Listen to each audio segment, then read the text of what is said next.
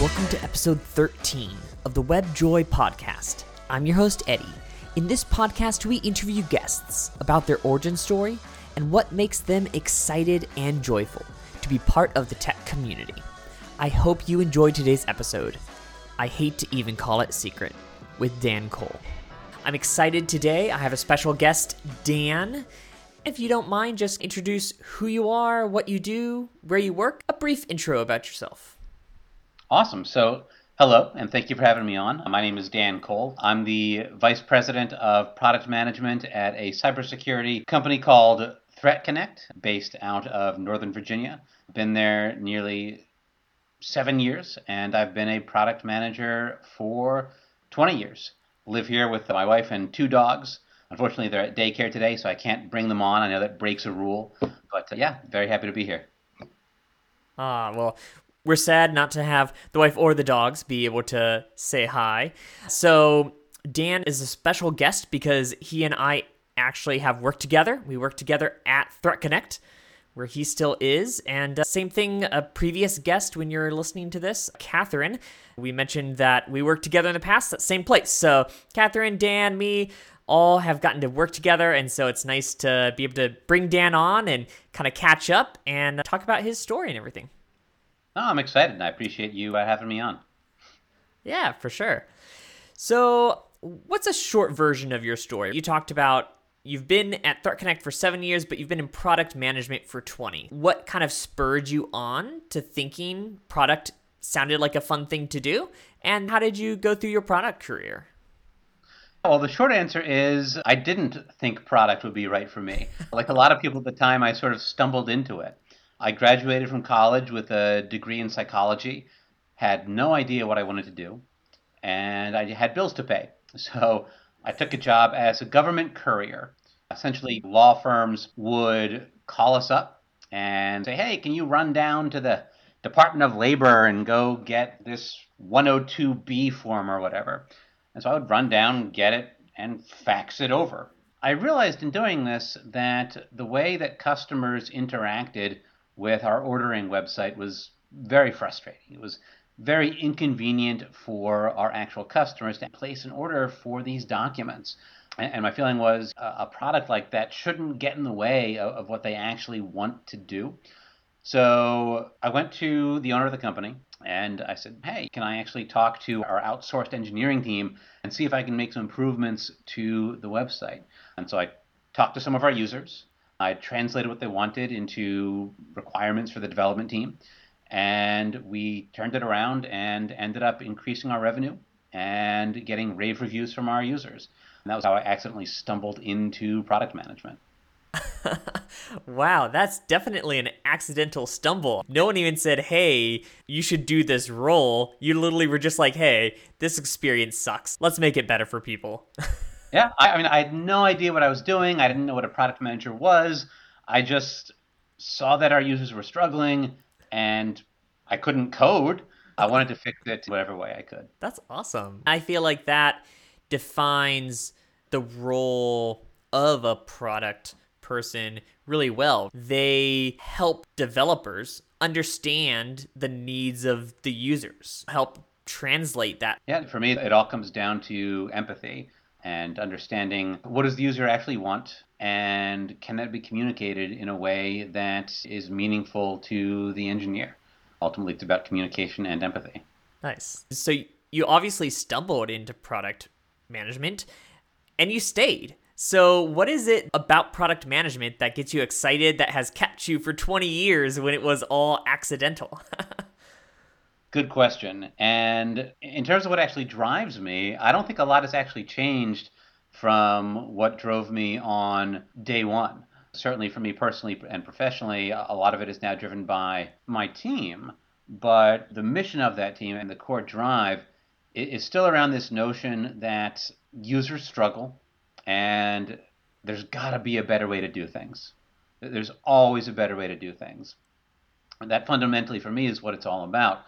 And you see this a lot, especially in B2B, where you're building software to help people do their jobs.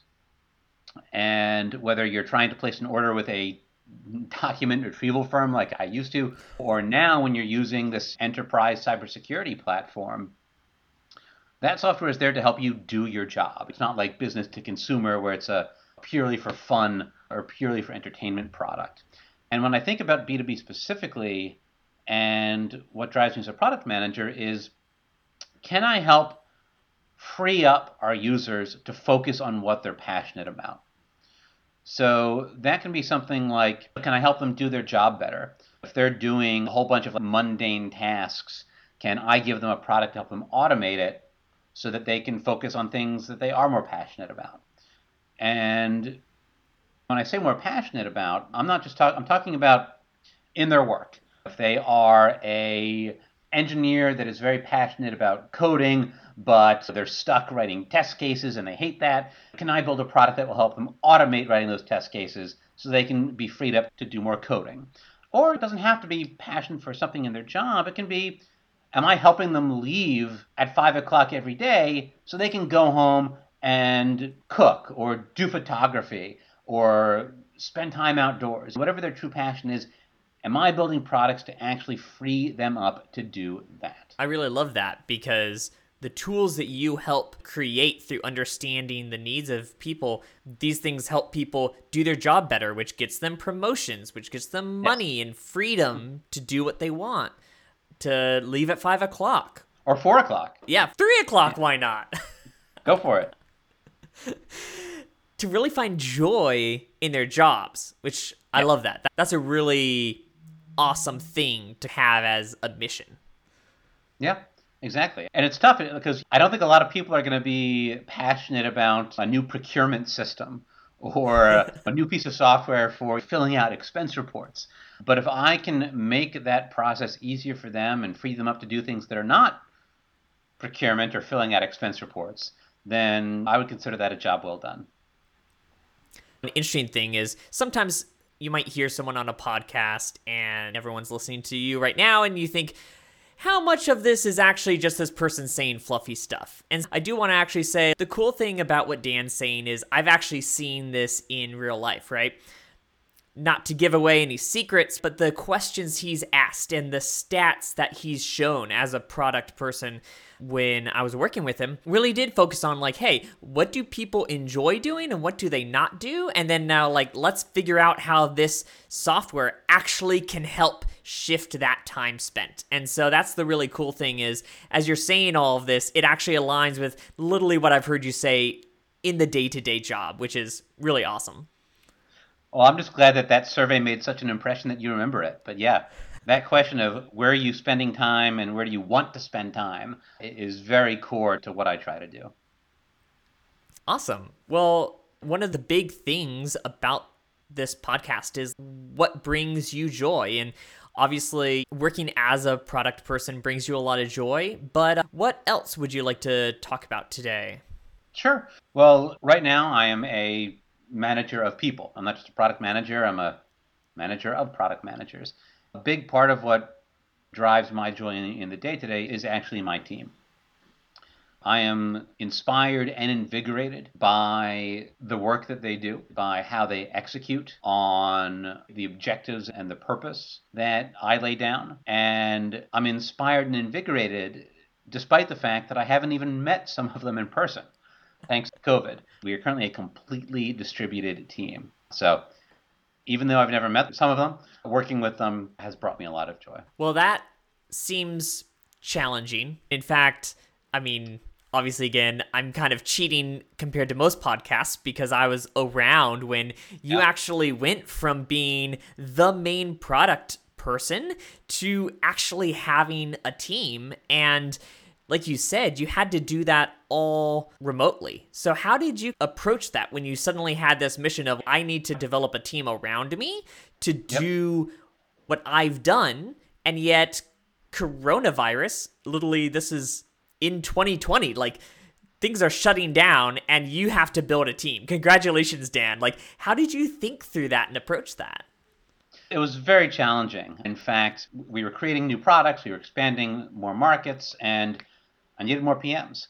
I had a few of the hires, and we had actually scheduled our first team on site. We'd booked the conference room, we'd booked the equipment, people had scheduled their flights for late March of 2020. Oh. like the first series of weeks where COVID was really happening. And I had two challenges. One was doing this remotely, but the other challenge was I had never really brought a team like this together, starting from scratch and trying to build them out around a common purpose.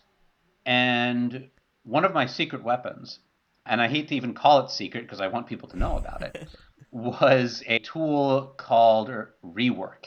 So like RE, like you put in an email subject line, RE work. And Rework is a project that came out of Google. They're very data driven. They had done a project called Project Aristotle. And essentially, their goal was to dataize human resource management. And Project Aristotle specifically was set up to answer the question what sets a high performing team apart from a less high performing team. They did all this research and they discovered that what sets high performing teams apart, it wasn't who had the best degrees or who went to the best schools or you know, it wasn't about culture or where you worked before. It was about which teams had the highest level of psychological safety. And so they took the data from Project Aristotle and they created Rework, which is a series of resources to help build high performing teams around that concept of psychological safety. The first thing we did with Rework was we used a program they had set up to create a set of team values and team mission and purpose. The most important thing for me for creating this purpose for my team amidst COVID, setting everything else aside, was is this purpose coming down from me, sort of from on high, or is this a purpose being created by the team together. And part of the reason I chose Rework was it did have resources for helping the team create that common purpose. It was a very collaborative exercise. So we went through Rework's entire workbook in terms of creating our team's shared values and our team's shared mission. And they had tons of fantastic activities. One of them was we had to go through and on a whiteboard put up who are the people you admire most why do you admire them? What values or qualities do they embody? Then we did other activities where we talked about who are our users, what drives them, what are their frustrations. And then, very key to our team's mission was what do you want our team to be known for?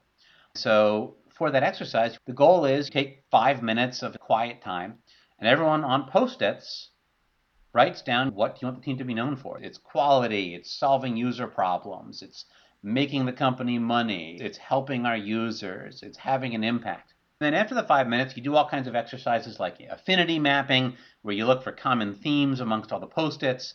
You do dot storming, where everyone gets a set number of stickers to actually vote. And through this very rigorous and democratized brainstorming process, what you arrive at is that set of shared team values and a shared team mission. It was a very fun, rewarding three day exercise where the team really came together and collaboratively arrived at that common purpose. That's really seems like something that can bring a team together and really give people ownership. Yeah. It's interesting though, because it almost feels like a parallel universe because that sounds like something you need to do inside of a hotel room, right? Like you were talking about, set up a conference, have a whiteboard. In fact, as you read through rework stuff, it seems like, hey, this is a great like three day offsite. Well, COVID hit. How did you handle that? That's a big curveball. Exactly. And they give you literal physical workbooks to work in. And I had booked the conference room with the whiteboards and in fact still have a drawer full of multicolored post-it that I had purchased exactly for this offsite, and those post-its have never been used. They're all empty. They're all empty. But of course, we still did the exercise, and it was 100% remote. And the reason we were able to do it was thanks to a collaboration software called Miro. Miro is a collaborative whiteboarding and post it noting SaaS based tool that is specifically designed for distributed or remote collaboration. So even though we were completely remote, we could still, in this Miro whiteboard, we could very easily put up post its. We could put up stickers. We could connect the dots between different concepts just as easily as we would with a whiteboard. In fact, more easily if you've ever seen my handwriting, because all these were actually typed up. they do just such a fantastic job of it's not just a post it goes up and it's there. You can actually see different participants moving their cursors around. You can see them adding things in real time. Just in person scenario, you can see that your teammates are, going up, they're adding things. You can see that in Miro. On top of all the things you get from a real whiteboard, Miro provides things like built in timers and music for the timers. They provide drawing tools, post it tools, sharing tools, because you want to bring other people into this. But one of the great things that they do is they have this phenomenal library of templates. So, as people are struggling to translate this in person experience to this remote experience, they give you all these templates for collaboration, brainstorming, or team alignment exercises. They give you these templates that are designed to be Miro and remote first. So, if you wanted to have a design session with an engineering team and you're struggling to think about how to do that remotely, Miro gives you templates for that. So it's really just a tremendous and, in my opinion, team saving tool for doing that sort of remote, highly collaborative work. Nice. And I have to say, that really, the combination of the rework stuff and Miro is really powerful because you all did it that spring and I saw the output of that and I thought, that's awesome. I want to do something similar. So I actually took my team through it that fall. So it was really fun to then steal a bunch of ideas and thoughts from you, take my team through it. So for anyone listening to this that's like, yeah, but how successful is it? We were able to do it across two different teams, first with Dan's, then with mine. It was very different, but very successful in both teams. It's super effective, but the other challenge that you get that's, I think, unique to remote is not being able to do those full day or multi day on sites. The human attention span, like you can sit in a hotel conference room for a full day and you know you get coffee and lunch and you're interacting with people in, in three dimensions but it's a lot to ask people to sit at their desk for a full day focusing exclusively on one thing when you've got dogs and kids and everything else going along and just staring at a screen so for these on-sites, we generally won't do more than a half day because nice. frankly anything more than that and everyone just starts to get sort of remote work brain and it's less productive nice this has been really interesting as we wrap up we always like to talk about as a community we like to support each other and so i just want to ask do you have anything you're involved in or anything you're passionate about that you'd like to share with the community I have lots of things I'm passionate about, but one that I'll sort of give a shout out to is I'm very big into wildlife rescue and wildlife care. I'll sort of talk about a national organization called Save a Fox. I'm actually wearing one of their shirts today.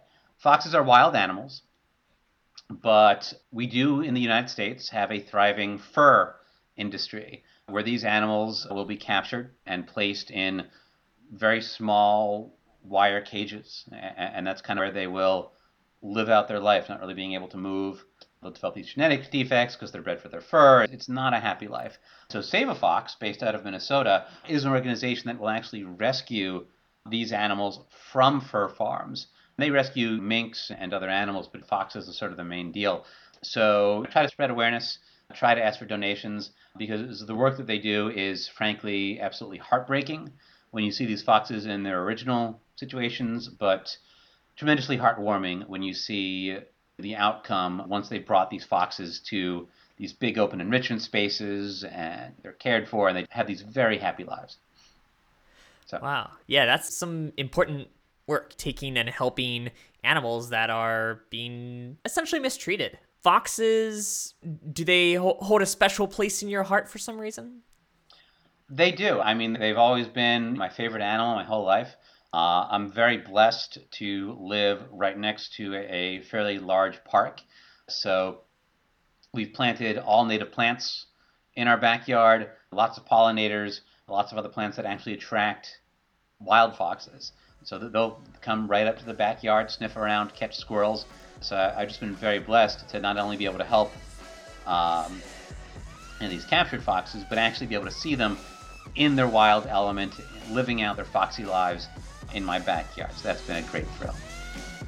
It's amazing some of the photos that Dan's been able to take of these fox that are just hanging out in his backyard. So in the show notes, I'll throw a couple links to some tweets with some photos.